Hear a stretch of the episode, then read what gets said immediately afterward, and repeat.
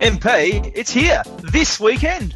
That's right, Bretto. The Wellness Base Camp lands two hours south of Sydney in Kiama this Saturday, June the 2nd. Oh, naturopath, gut health, and female health extraordinaire Helen Padarin will be joining us. Fuad Kassab from Quirky Cooking is coming down. Fellow podcaster Dr. Maria Zusman will be talking all about stress. And you and I, Bretto, will be there talking about love and relationships, work life balance, and how to truly master your wellness. Zazen Alkaline Water presents the Wellness Base Camp. One full day of inspiration and education on this Saturday, June 2, from 10 until 5. There's over 1,000 bucks in door prizes, a raft of world-class local exhibitors, and a room full of people just like you. So bring a buddy and get two tickets for the price of one. All details and tickets available at thewellnessbasecamp.com. That's thewellnessbasecamp.com.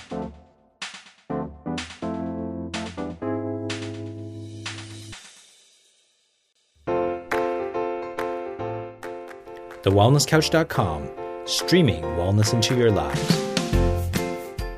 This is Up for a Chat with Cindy O'Meara, Karen Smith, and Kim Morrison.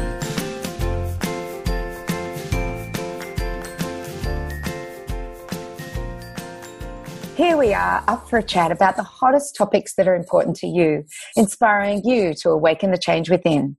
I'm Cindy O'Meara, and welcome to the second series of interviews that I've done with uh, people that will be speaking at my Functional Nutrition Academy Summit on the 28th and 29th of July at the Queensland University of Technology in Kelvin Grove. We're also doing a screening for What's with Wheat on the Friday before, so that's the 28th of July in the Brisbane CBD. So make sure you get onto the website FN F for functional, N for nutritional, fn.academy, and go to events and book for this summit. The summit is open to students of the Functional Nutrition Academy as well as graduates and to the general public. To the public who want to know a little bit more. So last week I interviewed Dr. Rodney Ford, gastroenterologist and pediatrician, uh, and also Dr. Joanne Messenger, chiropractor and hormone specialist, and somebody who can really help you get out of the way of yourself so that you make the changes. What I often find is that people they make the changes, they feel amazing, everything's going well, and then they say to me, Cindy, I was doing really well, and then life got in the way. I got stressed and I went back to my old ways. Well, when you're stressed, you actually need to be on par. You need to be doing everything right because your body doesn't not only need to deal with stress, but you don't want it dealing with the junk food and the, and the, and the old habits that are not good for your health to have to deal with it. So Dr. Joanne Messenger will be speaking about that. So if you haven't listened to that, go back and listen to those two amazing interviews. So today I'll be interviewing Dr. Maggie Smith. She's the founder of Smart DNA as well as the author of Gene Genius. She is one amazing lady. We have interviewed her before. Um, we had a whole hour with her, and we had so many people say how much they loved what she had to say.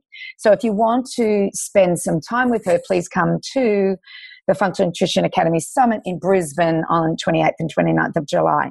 But until then, here are two amazing interviews um, with Dr. Maggie Smith, and our second interview is with Professor Cliff Hawkins. Now, Cliff Hawkins, you will see, um, is one amazing man who had a problem in his family and he did some research.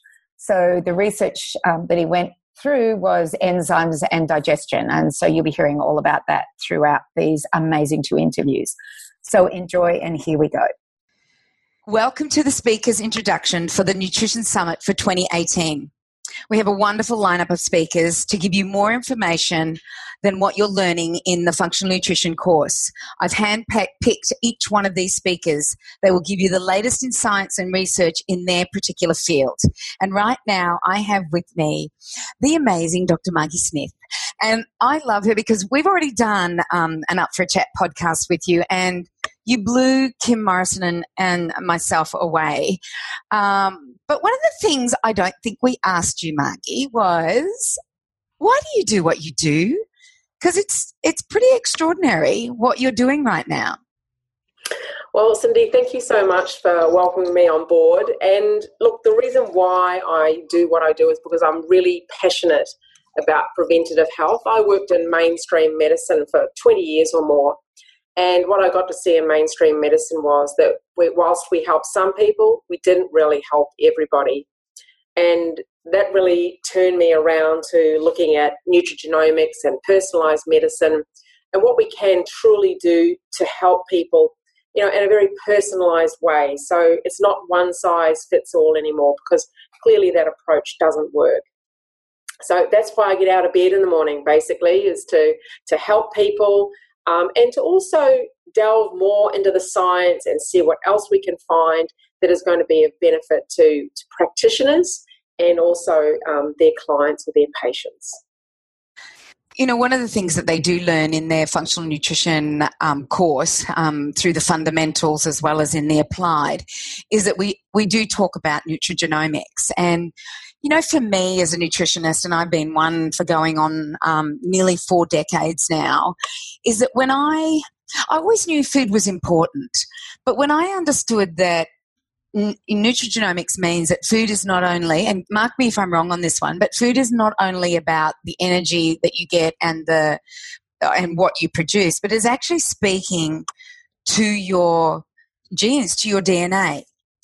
And, and when I heard this, I was I, I just was I guess blown away by uh, how do we know what a natural flavoring is speaking to our DNA when it's never done it in the history um, of the of human species until well when natural flavoring started back in the 80s I think it was or maybe even and that was artificial I think back then not that there's much difference. So when when you figured this out when you knew about nutrigenomics what what did it do for you well, it, uh, I mean, I have a, um, a, very different way to view the world because I think that everything's connected in the world. And so when I was thinking about this whole nutrigenomics space, you know, it suddenly, you know, occurred to me that pretty much everything that we eat, everything we drink, breathe, and think has a molecular consequence. Everything is connected. So it made perfect sense to me that um, bioactive um, components of foods would would connect with our DNA. I mean, we've evolved with with food mm. over time, and and so it's a really critical piece that that people understand that um, there is a molecular consequence to eating processed foods versus eating whole foods, and also those component pieces of those foods have an impact. But more importantly, it's personalization that's the key. So what might be good for you might not be good for somebody else. Mm. And, um, and that's really a very big take home message. So that's what we want to delve into. Which, which is wonderful because we're beginning to realise that because what was it, 1982, the Australian dietary guidelines came out, which was a one size fits all, low fat, high carbohydrate, so many serves of grains, you know, small amounts of fat, and then everything in between. And we've realised that that was probably one of the biggest disasters we've ever seen. But what surprises me is with our knowledge that we have today, Margie, why are they still teaching the uh, ridiculous dietary guidelines? I know it's really hard to take, isn't it? I mean, I often have a little giggle to myself because I think, well, they were in a pyramid and they've just come out of the pyramid and now they're onto a plate, but I'm not quite sure they've got that plate looking right either. So, and this is the whole thing with recommended daily intakes. They're just standard. That's nothing to do with personalization. So, you know, telling everybody that they need to meet the daily recommended intake for vitamin C, that's okay, but that's actually a bell shaped curve. So there are going to be people who need to intake more vitamin C than others based on genetics, but that message doesn't get out there. I guess people operate in a way that feels comfortable for them, and they're the government guidelines. But um, we've had some really big disasters um, with uh, food recommendations for the population as a whole, and certainly um, those high carb loading type diets probably weren't the best fit for human beings. No, not at all. What um, what do you foresee in the future um, with what's happening with medicine at the moment? So you obviously worked in that field, you were in it, deeply in it for a long time. It, it doesn't seem to be changing as far as recommendations for perhaps you need to look at your diet because it may have something to do with your disease um, or whatever or whatever the, the, problem might be. Do you see it changing uh, in the future, or do you think we're still going to look at pharmaceuticals and not be looking at diet? I mean, that's it's really hard to answer how that's going to pan out. I mean, you'd have to say at the moment in mainstream medicine, their genomic um, inputs really are around disease causing mutations because we've just you know got an amazing amount of new toys in that molecular genetic space that that's an area that they're focusing on I, I think you know the fact is that doctors get about four hours of training in nutrition so it's hardly um, there on the radar in terms of looking at nutrition i think slowly over time that may change but i think you know the up and coming nutritionists really are going to be leading the way on this as they embrace um, nutrigenomics and the new discoveries in that area. Um, I don't see that mainstream medicine is going to be um, leading the way anytime soon in this space, and it's a little bit disappointing. Um, we, we, look at um, cardiovascular health, and the main recommend- recommendation is follow a Mediterranean style diet. But you know, how would it be if we actually understood that there's three main versions of a Mediterranean style diet based on your genetics? How about if we actually incorporated that instead of just sending people home with, um, you know, a packet full of uh, statin drugs because that's what they're told to prescribe. Um, you know, statin drugs are the least effective um, in the high cardiovascular risk group. We know that, but they are the most nutritionally responsive people. So, I mean, I really um, despair, and I think that we really, you know, need to work with um, practitioners that can actually embrace this knowledge and also then work with their clients to affect better outcomes. I mean, we already know from um, studies that individuals with diabetes or are pre-diabetic who work with a practitioner um, have better outcomes in terms of their health than individuals who take metformin alone for treatment of their diabetes. So, you know, that um, interaction with a, a trained practitioner using nutrigenomic tools, those individuals actually do better. So I think we've got some great models for it. I think we just need to persevere and keep pushing on because mainstream medicine doesn't have nutrigenomics in their crosshairs at the moment. They're, they're too busy trying to solve the issues of complex um, genetic diseases um, and, and solving those those issues rather than looking at something very practical like nutrigenomics and, and helping the mainstream uh, folks out there. So Mm. I was at the moment. I was in a very surreal meeting um, not that long ago. Um, it was a, a, local gastroenterologist's place, um, his clinic, and he had invited GPs. And uh, he, he himself spoke as well as a radiographer who had been diagnosed with type 1 diabetes here on the coast and um, he was talking about non-alcoholic fatty liver disease and how it was growing not only in Australia and the US and um, England, but it was also growing throughout Japan, India, China, in massive amounts. And you know, he went through all the science of the the drugs that that um, they're using and how they're not working, and he went to diet. He went to the low carb, high fat diet as the best thing that we know that will help, um, you know, this disease. And I, I sat there looking at all the GPs nodding their head. There were two dietitians in the room as well. And I was, I was, I felt very surreal. And then the radiographer who had type 1 diabetes, he um, had gone to the dietitian when he, he basically diagnosed himself with the, the disease. So he went to the dietitian and was told what to do. And he said he never felt so bad in his whole life trying to get his blood sugars under control, which he never did until he started to research himself. And he also went to a more paleo diet um, to keep his blood sugar at five. And he actually showed his charts uh, to us. So I, I do have inklings um, of hope. I guess I guess I didn't mean to, you know, make it sound like all doom and gloom. Yeah. I think the point I'm trying to make is that whilst there are individual doctors and specialists who are embracing this information and are looking at diet, it's actually not taught across the board in mainstream medicine. So these are individuals who are having that epiphany themselves and working in their own small way um, and that's that's great. That's to be applauded, but it's just not happening across the board in mainstream medicine. It's, yeah, it's it's more the system that we need to change rather than you know the individuals that are changing, and and that's the same with dietetics as well. You know, uh, it's not so much the individuals that seem to be the problem; it's the it's the system.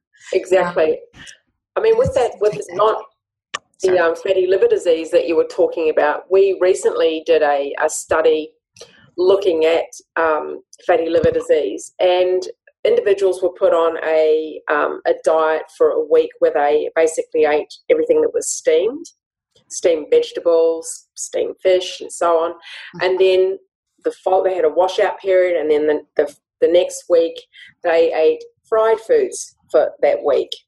And their microbiomes were completely opposite to each other in terms of the main contributions to that microbiome. Wow. So if you want to have a healthy microbiome, I mean, I guess it's pretty obvious, right? Steam foods are probably going to be better than fried foods. But um, the microbiome shifted dramatically. And so, you know, if anyone ever thought that food doesn't have an impact, they really need to think again. Um, you know, that an eye opener to me, and that was just one thing that people can change: trying to eat more steamed foods than than fried food. So that changed from one week to the next. Is that what you're saying? Wow. Yeah. So so basically, your you know your if you change your diet. Um, your diet will shift within 24 hours of moving to a new diet, but it will take 48 hours to revert back to what it was originally. That is stunning, isn't it? That we can do that. It's amazing. So I, I, think that there are, you know, areas in, in medicine where they are looking at it, but it's more in that very cautious sort of research type way. Um, but they are getting phenomenal results. And we, we're going to have to have a breakthrough moment at some point. I agree, Cindy. Yeah. Well, it'll be it'll be good to see, and I think you know the, what I'm seeing now. Like I said, I've been in this four decades. What I'm seeing now is a really big shift that I've I've never seen before. More and more people are talking about it, and you know, and and I guess the amount of people that are doing my course, which is 12 months of you know understanding what food is all about and understanding how historical perspective on food and how did we eat. So you talked about the mediterranean diet. You know there's three distinct different types. Well there's many paleo diets many herding diets and many agricultural diets. And we seem to just say well there's just one paleo diet or one of these. So um, I think understanding the historical perspective of food as well as looking at the food as a whole as opposed to its component parts, um, as we have been doing, is a, is a long way into doing it. Um, something that I wanted you to, um, I, I don't know if you're going to talk about at the summit, but one of the things that um, I've been also blown away by is the metabolites of the microbiome and the, the way they talk to um, our body and change um, our up regulating or down regulating of, of certain genes. Do you want to um, talk about that a little bit? Sure. So, you know, this once again fits with I was talking about everything being connected. So, in terms of our microbiome, we've just talked about how quickly our microbiome can shift from a healthy state to an unhealthy state and, and back again, for example. So, you know, bacteria are there uh, obviously, you know, gobbling up a lot of what we eat and breaking it down, but it's their metabolites that they actually produce that can interact with our um, innate genome. Um, if we look at um, Oxalobacter formigenes, for example, that's a bacteria that breaks down oxalates. So you know, so oxalates in food, so things like strawberries, rhubarb, chocolate. If you don't have those bacteria, then in your microbiome, then you're unable to actually break down oxalates in food. So that can lead to elevated levels of circulating oxalates in your blood. And ultimately, that can lead to kidney stone formation. So there's been a really nice study done recently whereby they've got a group of individuals together who were forming kidney stones. They found they didn't have any oxalobacter formigenes. They produced a supplement. The individuals took the supplement um, and they basically stopped forming kidney stones. So you can recolonize um, your microbiome if those component parts are missing. You know, your good old E. coli is there helping to produce neurotransmitters for our brain. So if people are feeling anxious or stressed, um, it may be because they actually don't have any E. coli there. There's no calming neurotransmitters being produced um, for our brain to use. So, you know, there's this very intimate connection between our gut microbiome and our brain. So that's some, certainly something I want to explore at the summit and um, talk more about with the participants. So it's a pretty exciting space to be working in.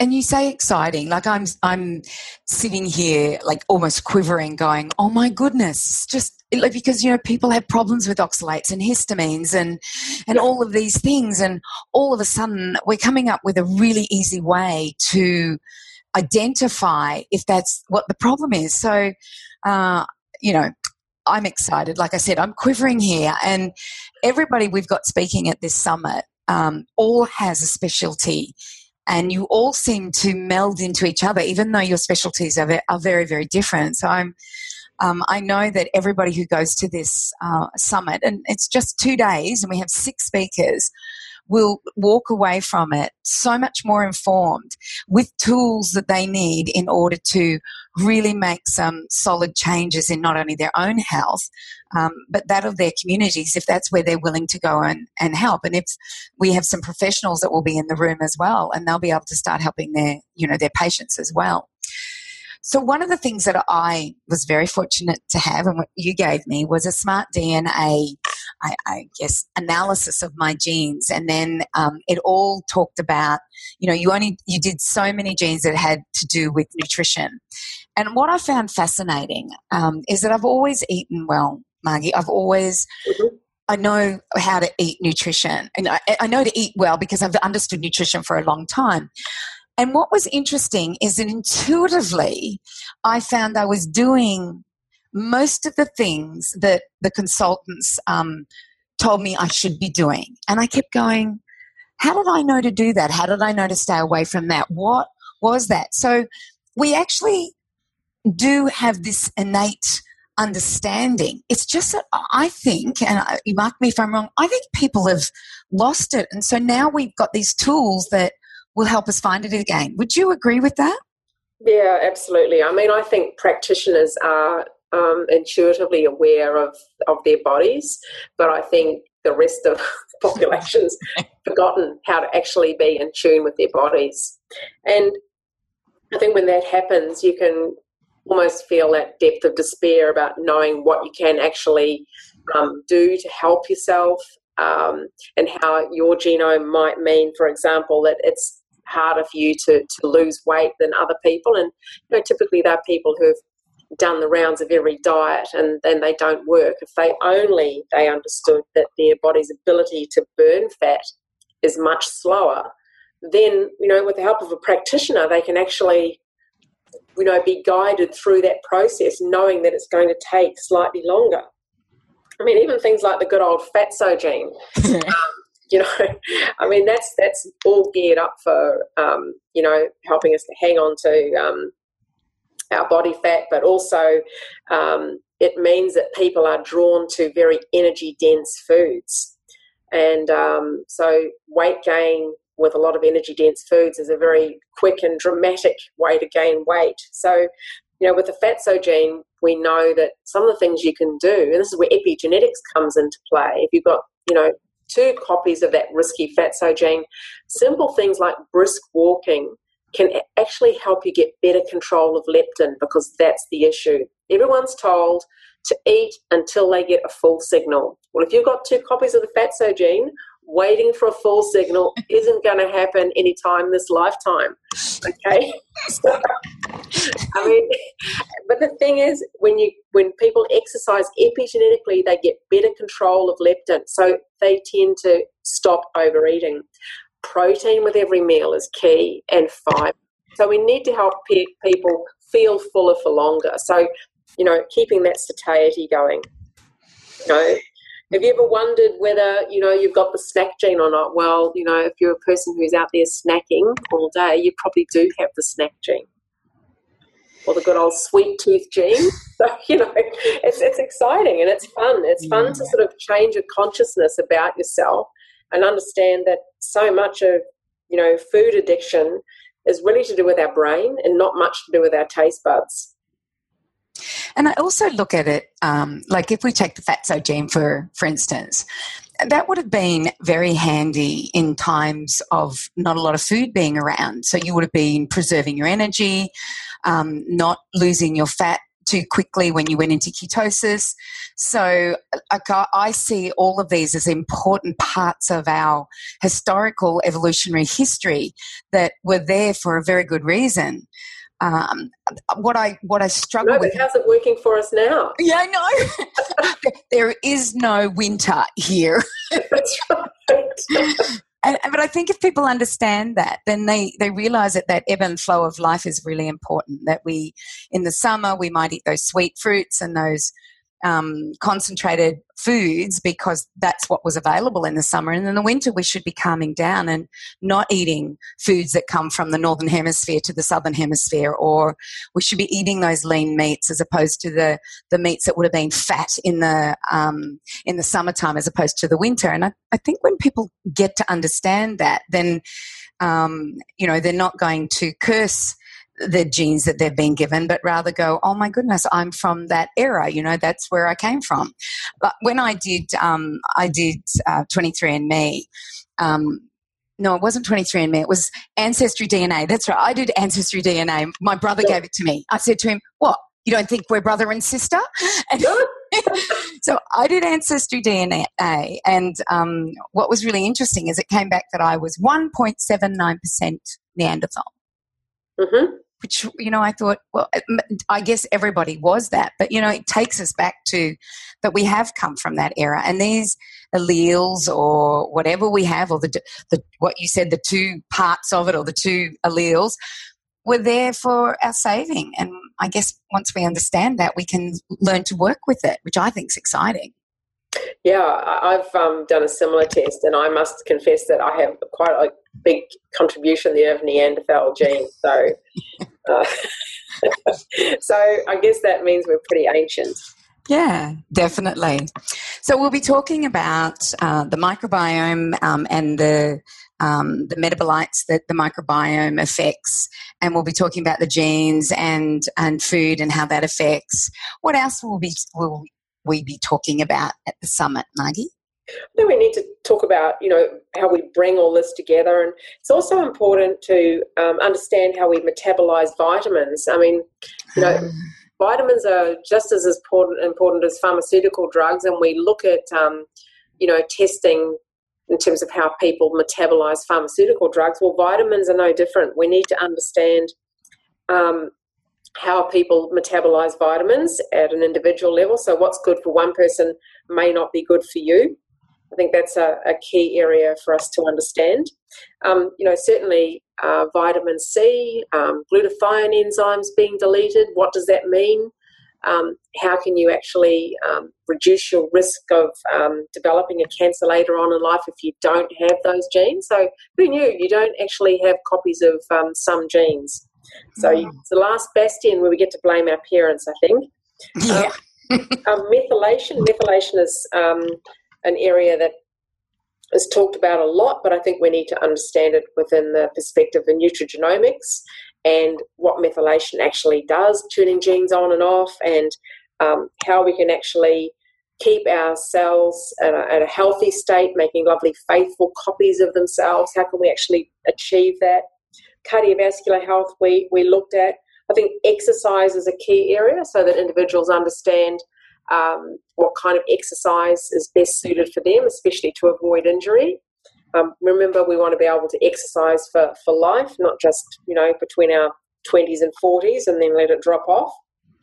Um, so overall, I think looking at that whole preventative health approach, and then and bringing together um, gut health along with our DNA and understanding how bacteria, for example, can pull the strings on our inflammatory responses in our body and why it's important to keep some of those phylum under control so that we don't have, you know, a more enhanced or more pro-inflammatory response going on in our bodies. So we're going to bring it all together. That's what we're going to do. Well, I can hardly wait. And I know that um, many of the students have, who have already booked are looking forward to it too.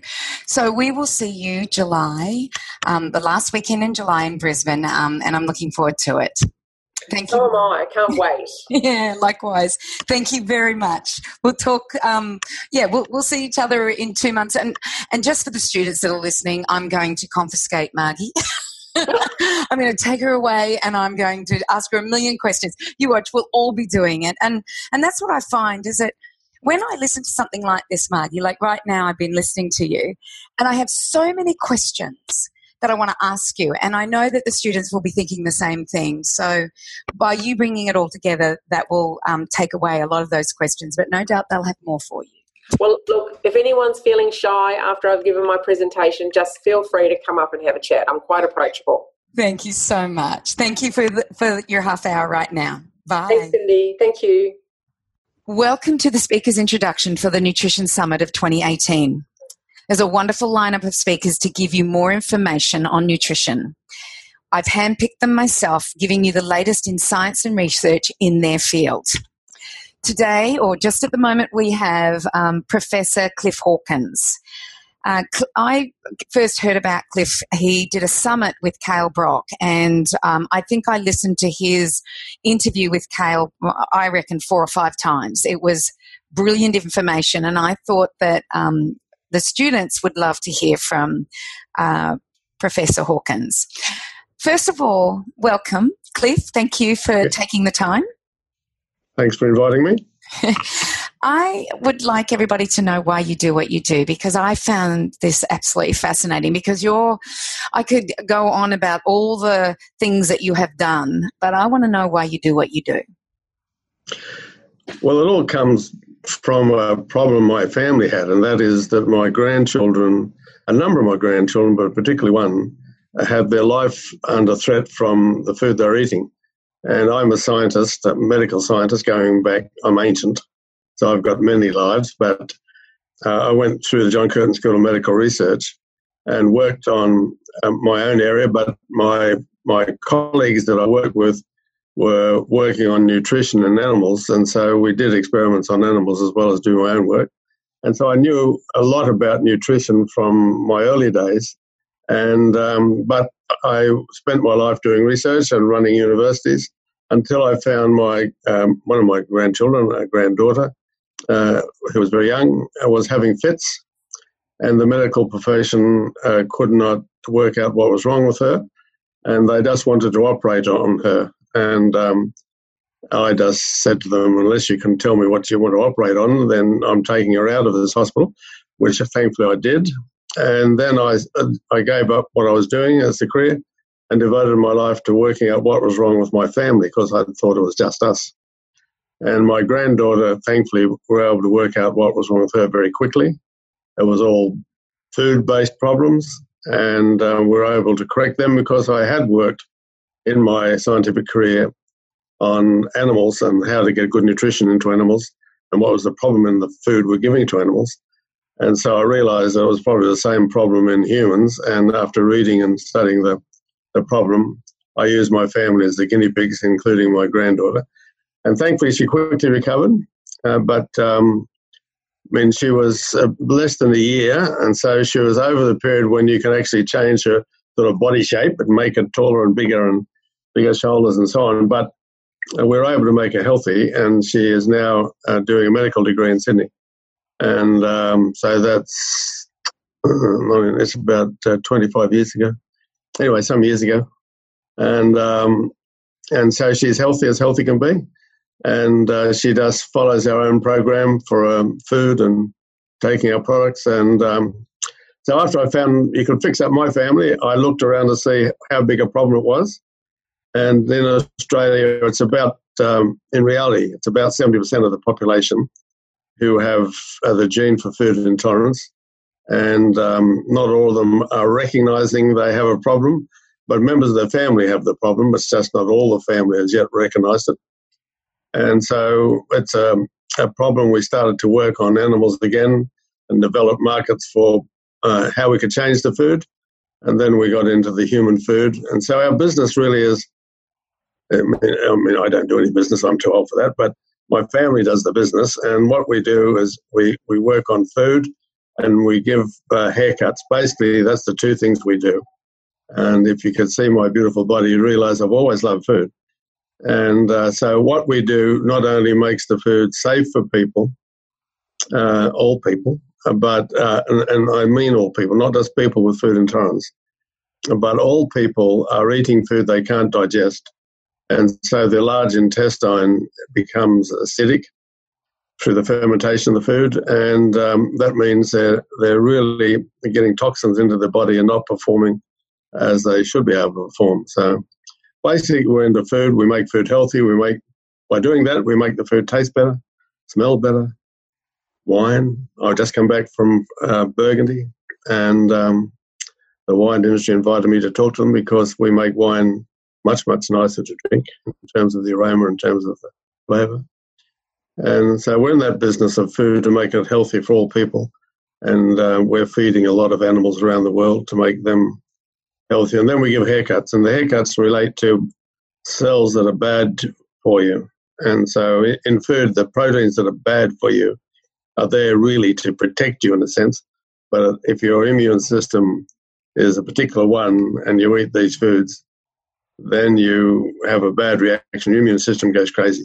And our aim is to calm the immune system down. So we calm the immune system down in people who follow our program, but we give a haircut to any bad cells you have because all the bad cells protect themselves by putting the same proteins in the food on them. And we just give them a haircut and they can't hurt you anymore.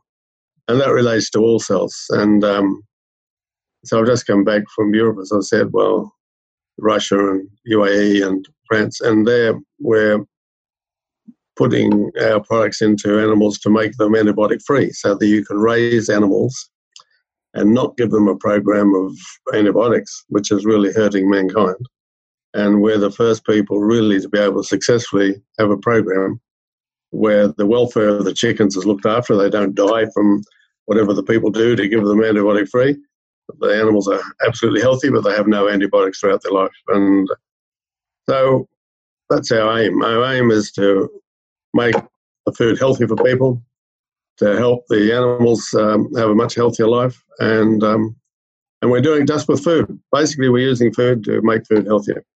And our, our products are all based on ginger and pineapple and a few others. I can't hear you.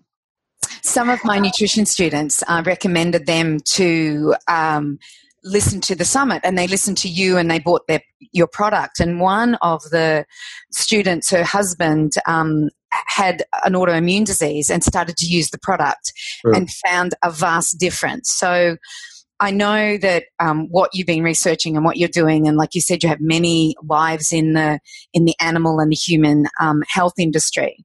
But what we're seeing right now, um, and and everybody who's joined in this education, is realizing that not only their own selves or their families, but there's a commu- there is communities out there where people are very sick, uh, and it amazes me that your granddaughter has done medicine. Um, as opposed to something to do with nutrition. Uh, tell me about that. Well, it's no, your grandchildren don't want to do what you do, basically, and um, and so uh, she chose to do medicine. I don't think it's a wise choice, but um, I think it'd be better for her to do medical science and then come and help me. Uh, thankfully, I do have some grandchildren who want to work with me, but because um, it's a family operation that we do, but as the autoimmune conditions are very, very serious and widespread, they all come from food. I mean, every disease you can think of comes from the gut, other than direct infections or some physical problem. and that includes from the brain to the toes. You know, we, and um, so th- this approach we've taken to give haircuts to bad cells that includes every bad cell you can think of, and that includes um, drug-resistant bacteria. I don't know of another approach in the medical field that is so successful in removing promptly bacteria that are drug resistant. And I don't know of a, um, another medicine that can get rid of bacteria and uh, viruses that are, are, are, really seriously affecting the world from the brain again right through your body, uh, other than our product. And I work with a team of medicos online uh, to address very serious viral infections.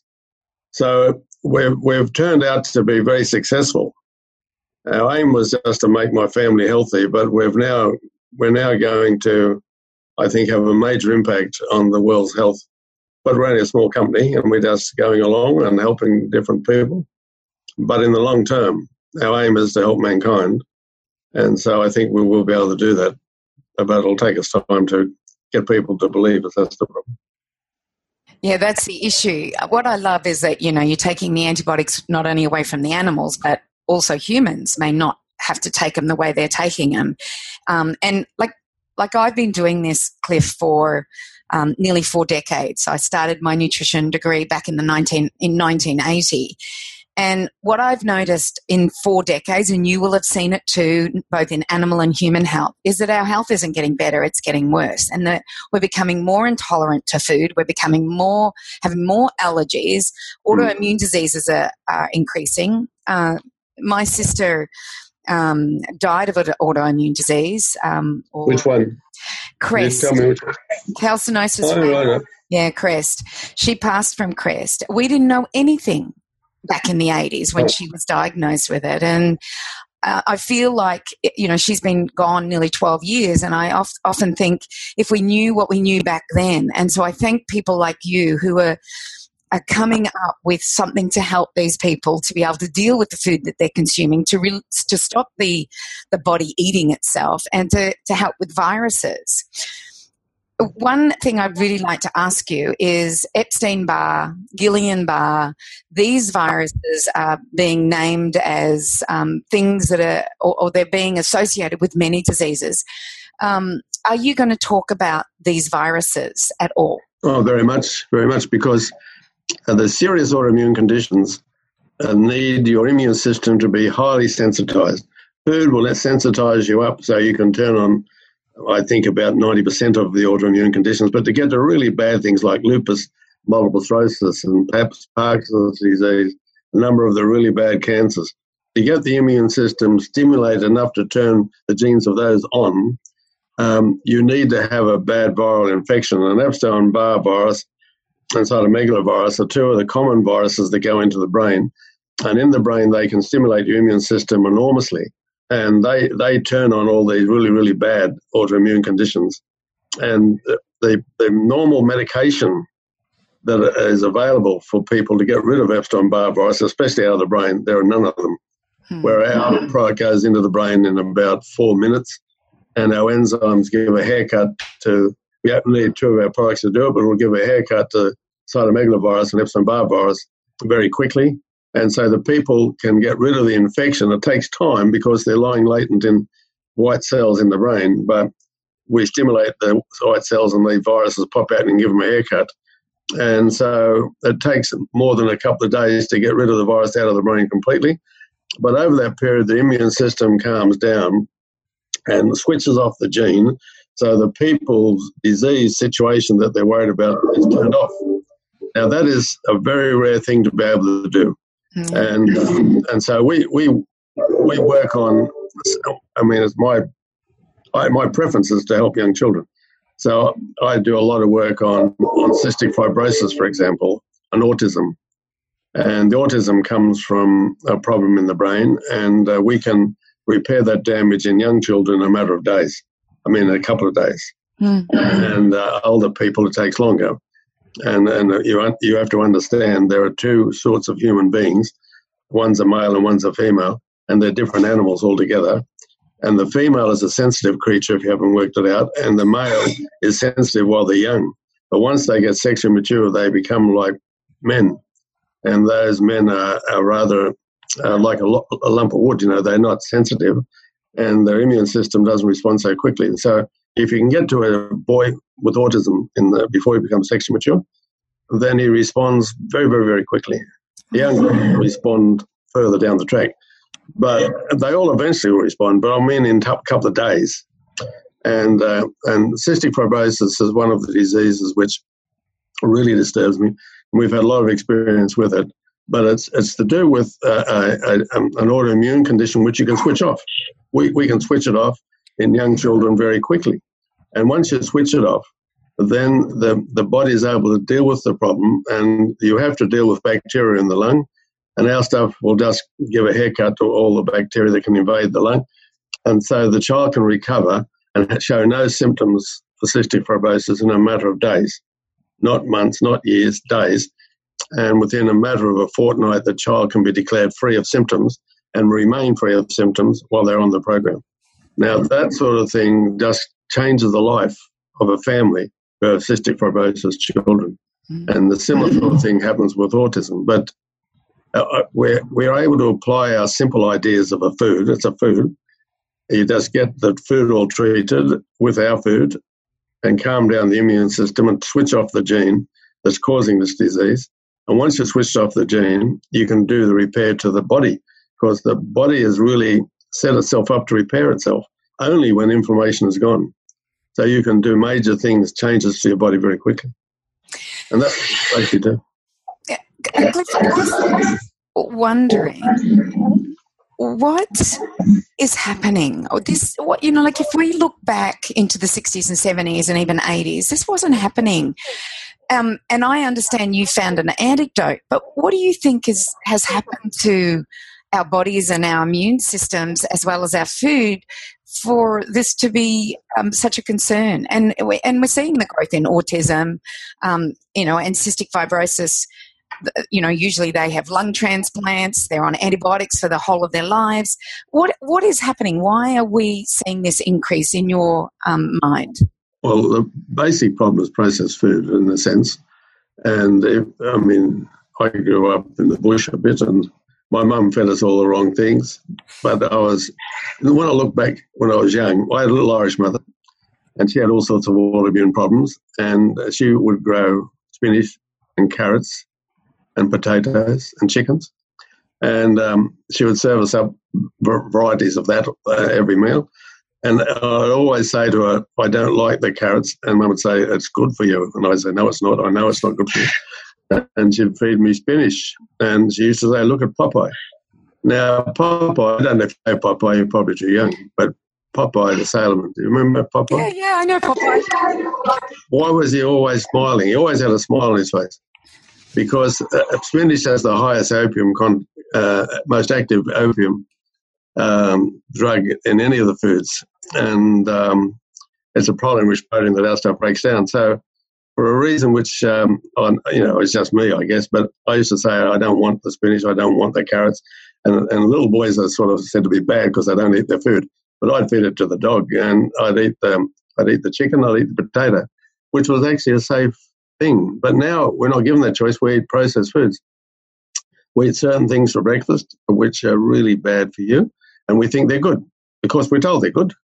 And we eat um, these processed foods, and the, the various proteins that stimulate the immune system are in there and they're just turning on the gene and making go up. And, I, and, and I'm going to say something which I want to explain. I'm not against vaccinations, but uh, the, the vaccinations that we're getting after 1993 are really good. I mean, I was in the John Curtin School of Medical Research when the first flu vaccine was produced, and that was done by Frank Fenner and Ian. I'm forgetting Ian's, Ian's, Ian's name, but anyway, Ian Holmes and that was as hailed as this great success. It was, but that only helped about, I think it may be ten percent of the people. But um, now we've been since 1993, we've learned how to make vaccines, and we make vaccines that really turn on the immune system, and they not only turn on the sort of killer cell parts, and the killer cell parts are very useful. I mean, vaccines are valuable because it actually gives you specific cells that will go and, and chomp up a virus that you've had the vaccination for. And so that, that is extremely important for the world. But unfortunately, these days, they also have designed their, their vaccines to turn on the T2 helper cell vaccine uh, immune system.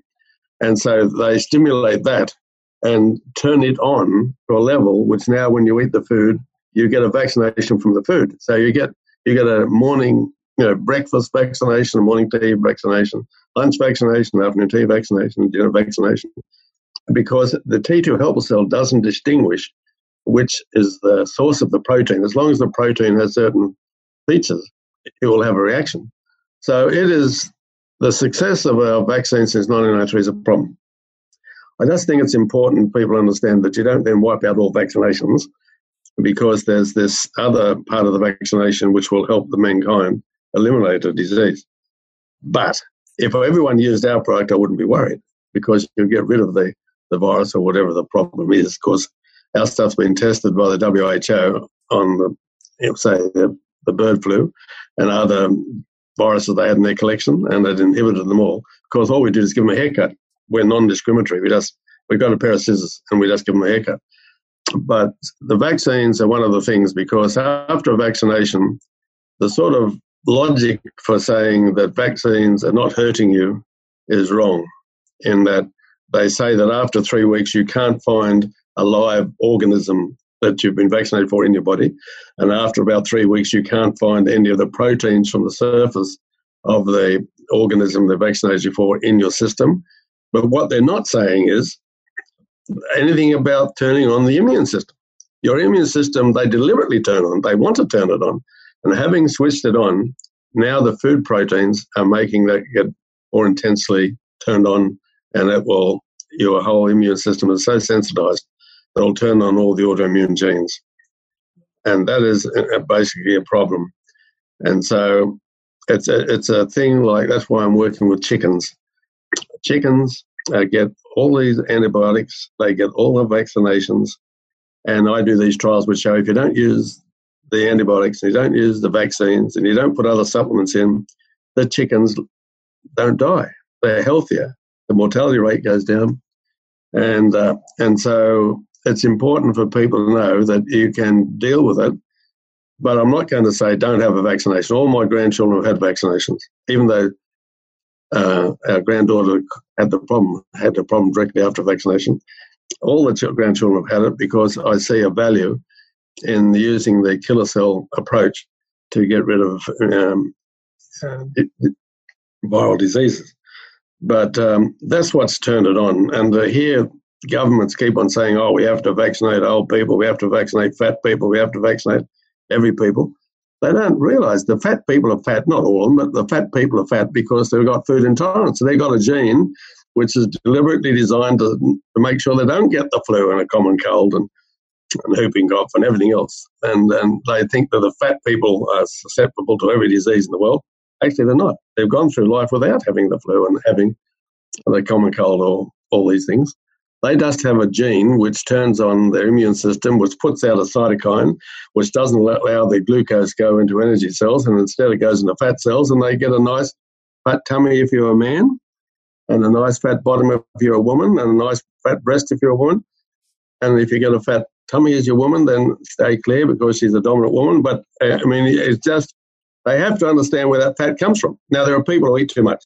They eat all the wrong things, and they get fatter and fatter and fatter. I'm not talking about them. I'm talking about people who have a protective layer of fat, which is on their tummy if it's a man, and it's on the backside of the woman or on the breast. And um, that is the same in chickens. You know, they get fat under the skin because we feed them all the wrong things, and they got the same genes. the same in cattle.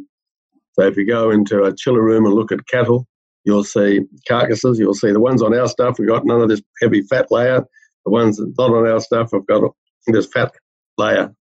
And that's the same in humans. So there's just a failure of um, of governments to understand. Well, they get, I guess they get taught by people who've got a vested interest in it, but they refuse to listen. I came close once, once in my life. I came close of changing it. A prime minister who was my local member, I won't mention his name.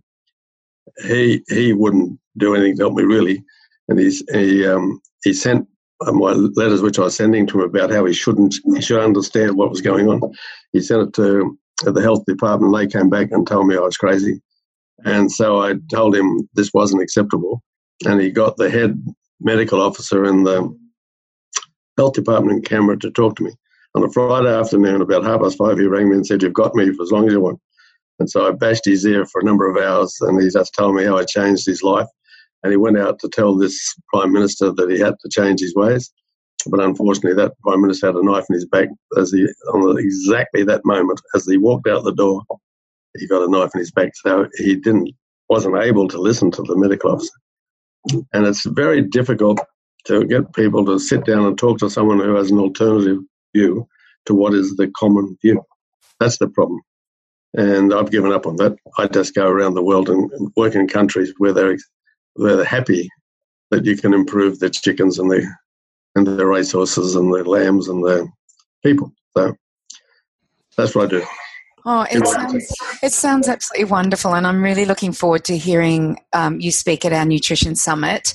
Would you just like to give a a brief on uh, what you're speaking on? Um, like the heading is um, using plants um, and or enzymes um, for health. So, um, just give us a brief on what you're going to talk about, and then we look forward to seeing you at the summit. Well, you told me they're scientifically inclined, and I'm a chemist.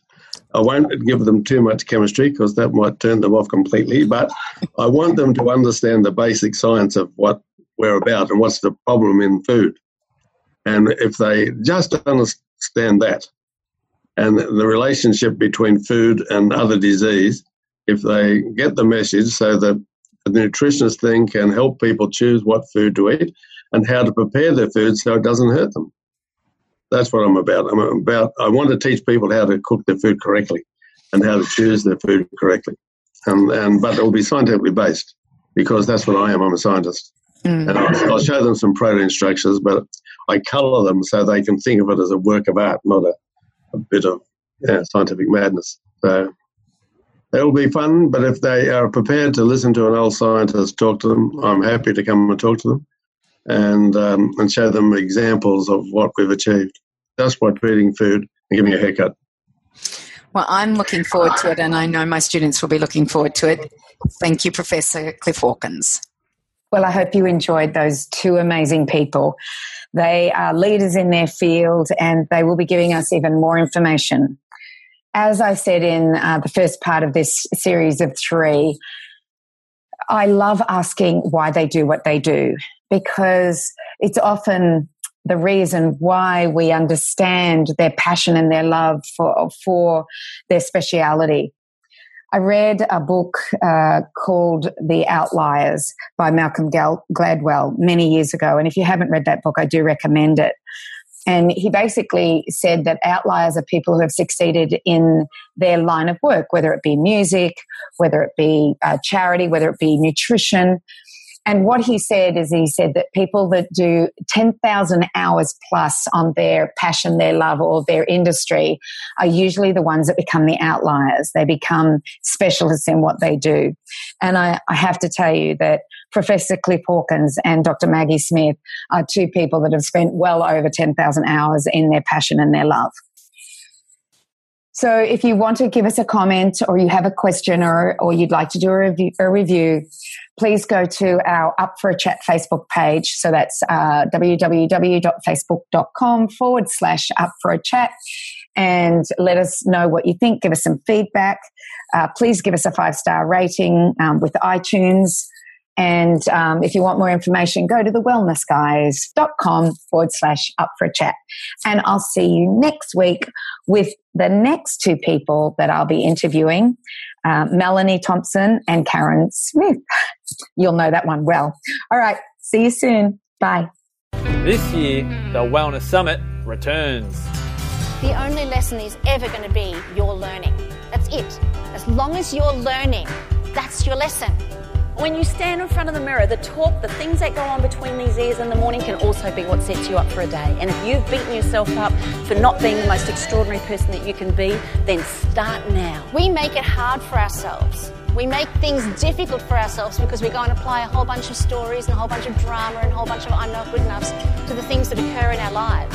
Wake the heck up. Today is a new day, and here's where it can change. Kim Morrison and Karen Smith feature at the 2018 Wellness Summit. Bigger and better than ever. Tickets on sale Friday, May 4 at thewellnesssummit.com. This has been a production of TheWellnessCouch.com. Check us out on Facebook and join in the conversation on Facebook.com forward slash The Wellness Couch.